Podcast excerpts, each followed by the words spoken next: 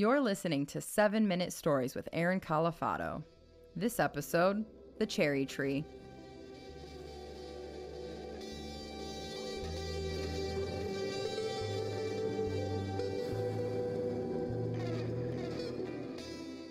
I was reading the story of George Washington and the cherry tree to my daughter just the other day, and I was thinking about how important that story was to me growing up. My mom used to read me that story all the time. It's a great moral fable, a dilemma that a young person faces. And I don't know, I'm pretty sure it's a cherry tree. I've heard apple tree, different variations of fruit trees, but it doesn't matter. The story is the same. Here's a spoiler if you don't know George Washington, our future president, is living on a farm with his mom and his dad, and he's got this axe that he's supposed to be using for chores and cutting down wood for fire and things like that. But his dad says, "Go ahead and do your chores outside, cut down what, what you need to cut down, but he says, do not cut down these cherry trees that I planted. Really important to me. Don't mess with them." George says, "Yeah, yeah, sure." He goes and he does his chores, finishes them. He starts getting bored. And he starts looking at his axe and he loves swinging his axe. And so he loses his mind and he cuts down one of the cherry trees. Total lapse in judgment, feels terrible about it, runs back home. And then dad comes home and George Washington, our future president, stands there and his father comes in and says, Who cut down my cherry tree? Was it you? Was it you, George, that cut down my cherry tree? And he's looking up at his dad and he's got a choice to make. Does he lie or does he tell the truth? Nobody knows the historical accuracy of this. Probably not true at all, but it doesn't matter because the moral fable is true. And it reminds me of when I was a kid, growing up at this cul de sac, not too far from where I am right now. And it was a great neighborhood, great suburban neighborhood, tons of kids. We would just play all day. Our moms would kick us out of the house at like 8:30 in the morning. We wouldn't come home till sundown. It was like the sandlot, causing suburban havoc all of the boys just running around and we would play not baseball we would play kickball because our cul-de-sac had these sewer grates first second third base home that made a perfect diamond and we would play all day. There's this one time i remember all the boys were standing around and we saw one of our neighbors house. Um, the, this it was an old couple. They had moved out. Didn't really know them. They were really quiet but a new family moved in. We found out their names were the Morgans, and they had two boys. But we didn't know these people, and we were really skeptical. I was like an 87 year old man who was nervous about change when this new person moved into the neighborhood. And we were really suspicious of them and, and didn't really welcome these kids into our group. And I had some other stuff going on as well at home. I know my I know now my parents were going through a divorce, but there was some really bad energy in my house and I felt it. I was really confused. I didn't feel like myself. So one day when one of my friends said, we should go over to the Morgan's house and we should throw apples and rocks in their lawn, just destroy their backyard. I did something I never usually did. I followed.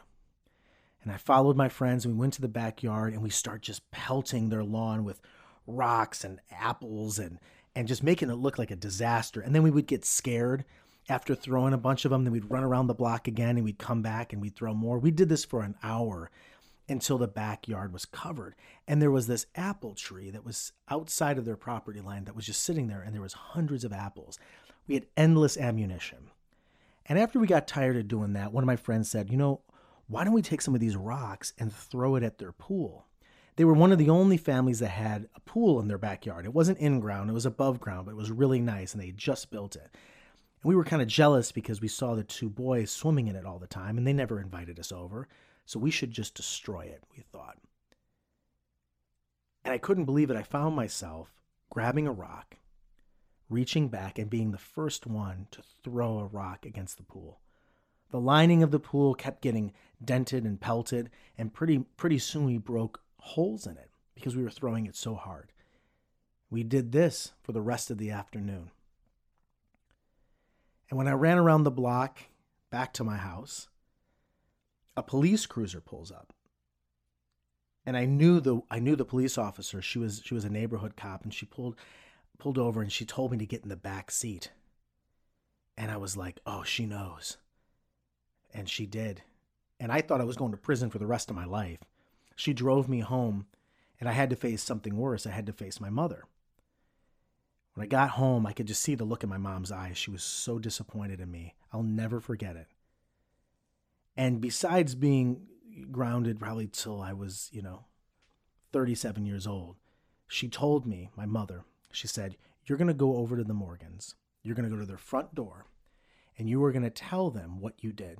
You are going to admit to what you did and you're going to offer your services to help make it right. And nobody wants to do that. It's terrifying. I didn't want to do it, even though I knew what I did was wrong, even though I told my mom I, I did it, even though I told the cop I did it. Having to go and face the person that you wronged is so hard. I don't know what was going through my mind, but I walked over there and I knocked on the door and Mrs. Morgan opened and, and she's I'm looking up at her and she knows why I'm there. And I said, Mrs. Morgan, my name's Aaron. My voice started trembling.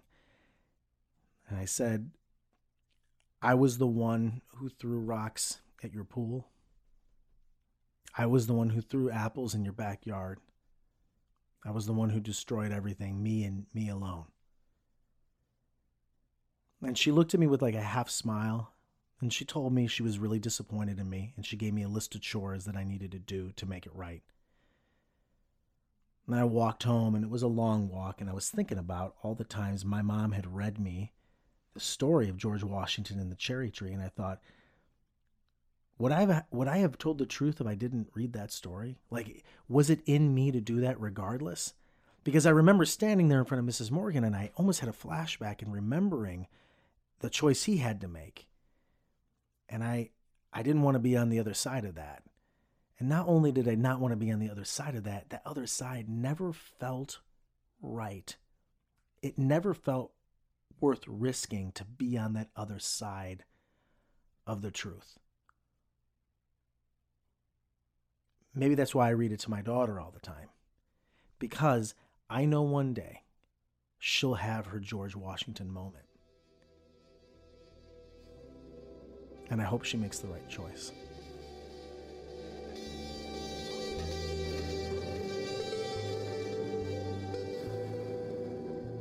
Hope you enjoyed the episode. A lot of people have been coming up to Aaron and I at parties, sending emails, and calling to tell us how much they love the podcast and ask when the next episode's coming out. A great way to stay connected is to visit the website, 7minutestoriespod.com. You can also subscribe on Apple Podcasts. And while you're there, let more people know what you think about Aaron and his storytelling by rating and leaving a review. Lastly, the biggest compliment you can give us is to share your favorite episode with friends on social media. Thanks again for listening.